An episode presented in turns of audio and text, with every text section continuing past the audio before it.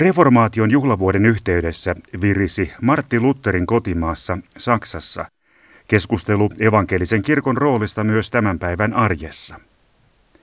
Reformaatio eli uskonpuhdistus on vaikuttanut Lutherin 500 vuotta sitten julkistamien teesien jälkeen kautta maailman kirkollisen elämän lisäksi koulutukseen, kansainvälisiin suhteisiin, tapakulttuuriin, taiteisiin sekä ymmärrykseen siitä, millainen on ihmisen, kansalaisen suhde Jumalaan sekä maalliseen valtaan.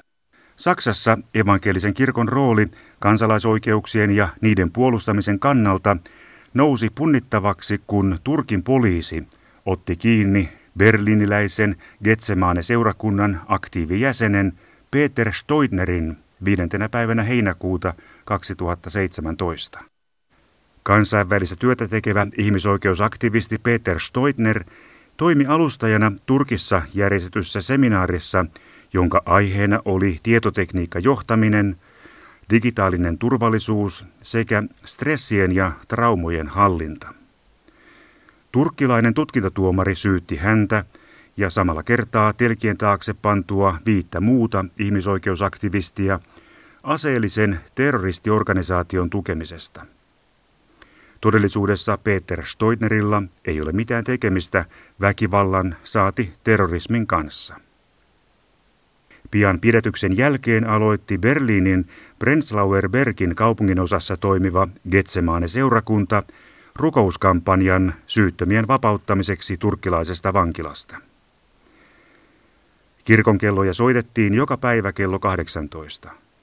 Samalla kirkon ovet avattiin kaikelle kansalle ja ihmiset kutsuttiin rukoilemaan Peter Stoitnerin vapauttamisen puolesta.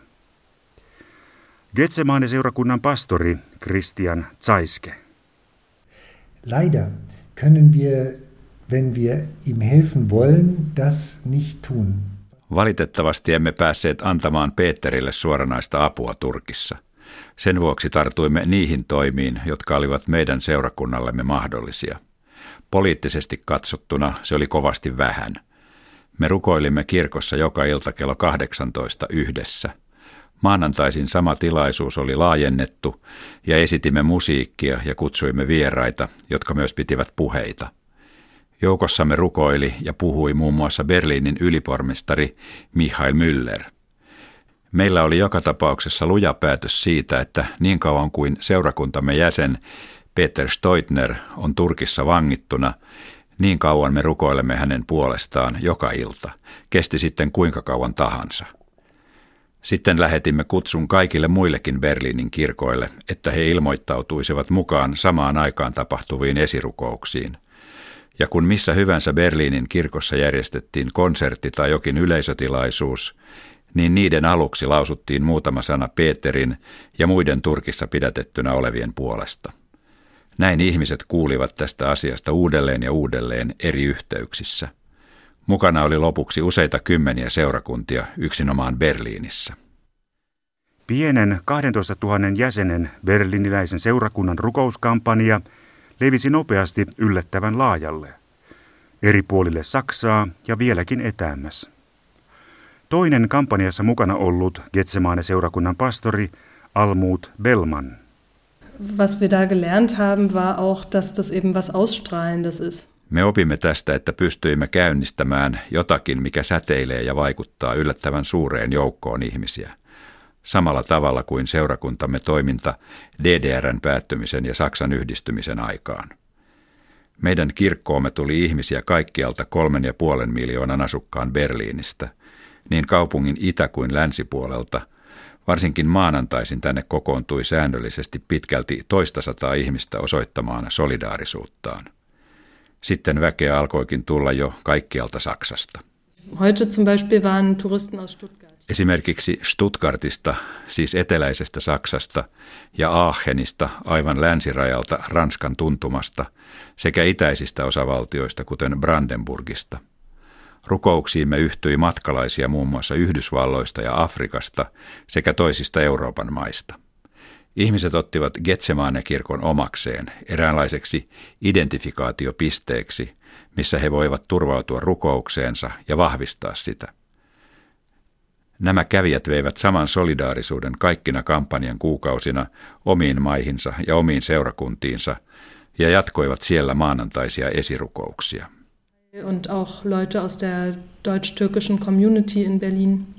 Kirkkoomme saapui myös Berliinin saksalaisturkkilaisen yhteisön jäseniä. Se oli todella mukavaa. Turkkilaiset tulivat kirkkoomme ja sanoivat, että heille on tärkeää osallistua, koska meillä on täällä rukouksellemme eri kieli kuin heillä. Berliinin turkkilaiset halusivat osoittaa solidaarisuutensa ja rukoilla saksaksi, vaikka meidän Jumalamme ei ole sama kuin heidän, eikä rukouksemme kieli ole heidän islamilaisen rukouksensa kieli, eli arabia. Getsemane-kirkon tilaisuuksiin osallistui myös paljon ihmisiä, joilla ei ollut uskontoa ollenkaan. He tiesivät vain, että täällä meillä ovat ovet avoimina heidän huolelleen, jota he tunsivat Turkissa vangittujen puolesta. He katsoivat asiaa ihan vain omasta näkökulmastaan. Muistan hyvin, miten muuan nainen sanoi painokkaasti, että hyvä Jumala, jos olet olemassa, tee jotakin. Ja hän teki hyvin selväksi, että tilanne olla kirkossa oli hänelle uusi, eikä se ollut edes hänelle tyypillistä kielenkäyttöä. Mutta kirkkomme oli myös häntä varten. Pelkäsittekö missään vaiheessa, että toimenne tulee ymmärrettyä väärin, kun protestoitte Turkkia vastaan? Turkki on islaminuskoinen maa ja te olette evankelisia kristittyjä. Eli tämä saattaa näyttää siltä, että kristityt kritisoivat muslimien toimia. Erdogan und, und, und den, also den geradezu irrsinnigen Vorwürfen, die er hat. Kristityt protestoivat vallanpitäjiä vastaan. Me protestoimme Turkin presidentti Recep Tayyip Erdoania ja hänen edusmiestensä esittämiä aivan mielipuolisia syytöksiä vastaan. Erdogan sanoi, että Peter Stoitner olisi tukenut terroristeja. Sitten hän väitti Peteriä vakoojaksi ja vaikka mitä, ihan järjetöntä. Me protestoimme siis tällaisia aivan sekopäisiä ihmisiä vastaan. Me toivomme, että he tulisivat järkiinsä ja rukoilemme, että Jumala antaisi heille siihen ymmärryksen, mitä heillä ei nähtävästi ennestään ole. Wir wissen sehr genau, dass es eine knappe Me tiedämme oikein hyvin, että on olemassa suuri joukko ja vain aivan täpärästi vähemmistöön jäävä joukko turkilaisia, jotka vastustavat tätä Erdoganin touhua. Ja tiedämme oikein hyvin, että islam on rauhanomainen uskonto. Siellä on sekopäisiä ihmisiä, jotka yrittävät käyttää islamia hyväkseen. Mutta on ollut myös sekopäisiä kristittyjä, jotka lähtevät taistelemaan ja tappamaan toisia ihmisiä. Näitä oli muun muassa Pohjois-Irlannissa. Ei pidä unohtaa, että ne olivat meitä, kristittyjä. Me toivomme, että voimme yhdessä tehdä jotakin hyvää ja verkostoitua islaminuskoisten kanssa kamppailussa oikeudenmukaisuuden puolesta. Tätä toivon myös niiden ihmisten suhteen, joilla ei ole uskontoa lainkaan, sillä heillä on myös maailmankatsomus, joka asettuu ihmisyyden, oikeudenmukaisuuden ja rauhan puolelle, ja hekin haluavat suojella luomakuntaa ja luontoa. Meillä on siis hyvin paljon yhteistä. Teologisia pulmia voimme problematisoida sitten jälkikäteen, mutta nyt meidän ensin täytyy vain toimia yhdessä oikeudenmukaisuuden puolesta. Viimein yli sadan pidätyspäivän jälkeen Peter Stoitner yllättäen vapautettiin Istanbulin lähellä sijaitsevasta pahamaineisesta Silivirin vankilasta. Syyteprosessi Peter Stoitneria ja samalla kertaa vapautettua seitsemää muuta ihmisoikeusaktivistia vastaan etenee edelleen. Heitä syytetään terroristiseen organisaatioon kuulumisesta. Kirkon vallasta on keskusteltu aika ajoin tiiviistikin. Osoittaako berliniläisen seurakunnan menestys, että kirkolla on valtaa?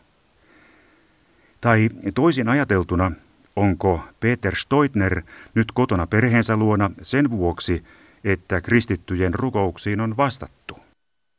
Eli voiko Jumalalle tehdä tilauksia, että nyt tilaan yhden syyttömänä pidätetyn vapautuksen?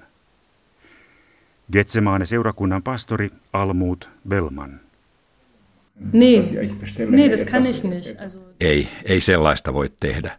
Tällaisen väittäminen on minusta liian yksinkertaista. En usko, että rukous toimii sillä tavalla. Jumala ei anna manipuloida itseään. Minulla on huoli siitä, että tuollaisella ajattelulla Jumalasta tehdään jonkinlainen marionetti. Mehän olemme rukoilleet kaikkien vangittujen puolesta, niinpä heidän pitäisi kaikkien olla vapaana. Näin ei ole asianlaita, eli minusta on vähän hankala siirtää näitä asioita ihan yksi yhteen. Me olemme vain antaneet tilan voimattomuuden ja toivon ja raivon tunteille. Se oli erittäin tärkeää. Ja se tässä juuri lähti leviämään ympäriinsä eri puolille Saksaa. Tämä säteili niin kauas, että tapahtumat täällä Berliinissä tavoittavat myös Peter Stoitnerin Istanbulissa. Peter tiesi, mitä täällä hänen kotiseurakuntansa kirkossa päivittäin oli tekeillä. Hän sanoikin, että toiminta täällä antoi hänelle voimia ja kannatteli häntä. Tällaisen ilmiön syntyminen on myös jotain erittäin arvokasta. Olisiko sitten niin, että seurakunnan kampanja ei tehnyt Turkin presidenttiä heikommaksi, mutta te teitte hänen vastustajansa voimakkaimmiksi? Aivan, juuri noin. Tuo pitää paikkansa. Kyllä, näen asian juuri tuolla tavalla. Toivoisin, että despotit käsittäisivät juuri tämän. Se on hyvin tärkeää. Samasta syystä me järjestämme joka sunnuntai normaaliin tapaan Jumalan palveluksia, mikä on myös julkinen demonstraatio. Me luemme jokaisessa Jumalan palveluksessa esirukouksia toisten ihmisten puolesta. Se on juuri sama juttu. Sitä kautta me yritämme myös muuttaa maailmaa. Eli teemme jotakin sen eteen. Jumalan seurakunta pitää meidät valveilla ja valppaina katsomaan, kenellä menee oikeastaan juuri nyt heikosti ja kenen puolesta meidän on pantava toimeksi. Kun jaamme yhdessä sen toivon paremmasta, niin silloin toivomme saa paljon enemmän voimaa kuin mitä tapahtuisi, jos jokainen istuisi yksinään kotona ja toivoisi hiljaa mielessään. Entä kysymys kristityn vastuusta? Maailmassa on niin paljon pahaa. Terrorismi leviää kaikkialla. Heti Euroopan naapurissa on hallituksia, jotka johtavat ihmisarvoa halventavaa politiikkaa. Pitäisikö kirkon nyt ryhtyä entistä selkeämmin julistamaan eettistä linjaa oikeiden ja väärien tekojen välillä? Me emme voi evankelisessa kirkossa olla niitä, jotka määräävät, mikä on moraalisesti oikein. Se ei minusta ole kirkon tehtävä. Mutta me voimme vedota yksilöihin ja sanoa, nämä ovat meidän periaatteemme ja niiden takana me olemme. Meidän tulee vedota yksilön vastuuseen. Meidän tehtävämme kirkkona on sanoa, rakkaat ihmiset, te olette vastuullisia yksilöitä, jokainen teistä, ja tämä vastuu teidän täytyy ottaa todesta. Jumala on vapauttanut meidät vastuuseen, eli elämään vapaina ja vastuullisina ihmisinä. Siksi meidän täytyy kertoa ihmisille, että rakkaat ihmiset, te olette vapaampia kuin olette ajatelleetkaan. Ja niin muodoin teillä on myös paljon enemmän vastuuta kuin olette luulleetkaan. Getsemaane seurakunnalla ei ollut kampanjansa aikana tiedossa, että Saksan liittohallitus oli valtuuttanut entisen liittokansleri Gerhard Schröderin jo syyskuun lopulla neuvottelemaan Turkin presidentti Recep Tayyip Erdoganin kanssa pidätettyjen saksalaisten vapauttamisesta. Schröderin työn onnistuminen vahvistaa ikävällä tavalla sen tosiseikan, että Turkin oikeuslaitos tai tuomarit eivät toimi riippumattomasti, vaan maan hallituksen ja despotimaisen presidentin ohjauksessa. Siten Turkkiin matkustavat saksalaiset ja muut eurooppalaiset ovat edelleen vaarassa joutua valtiollisiksi panttivangeiksi.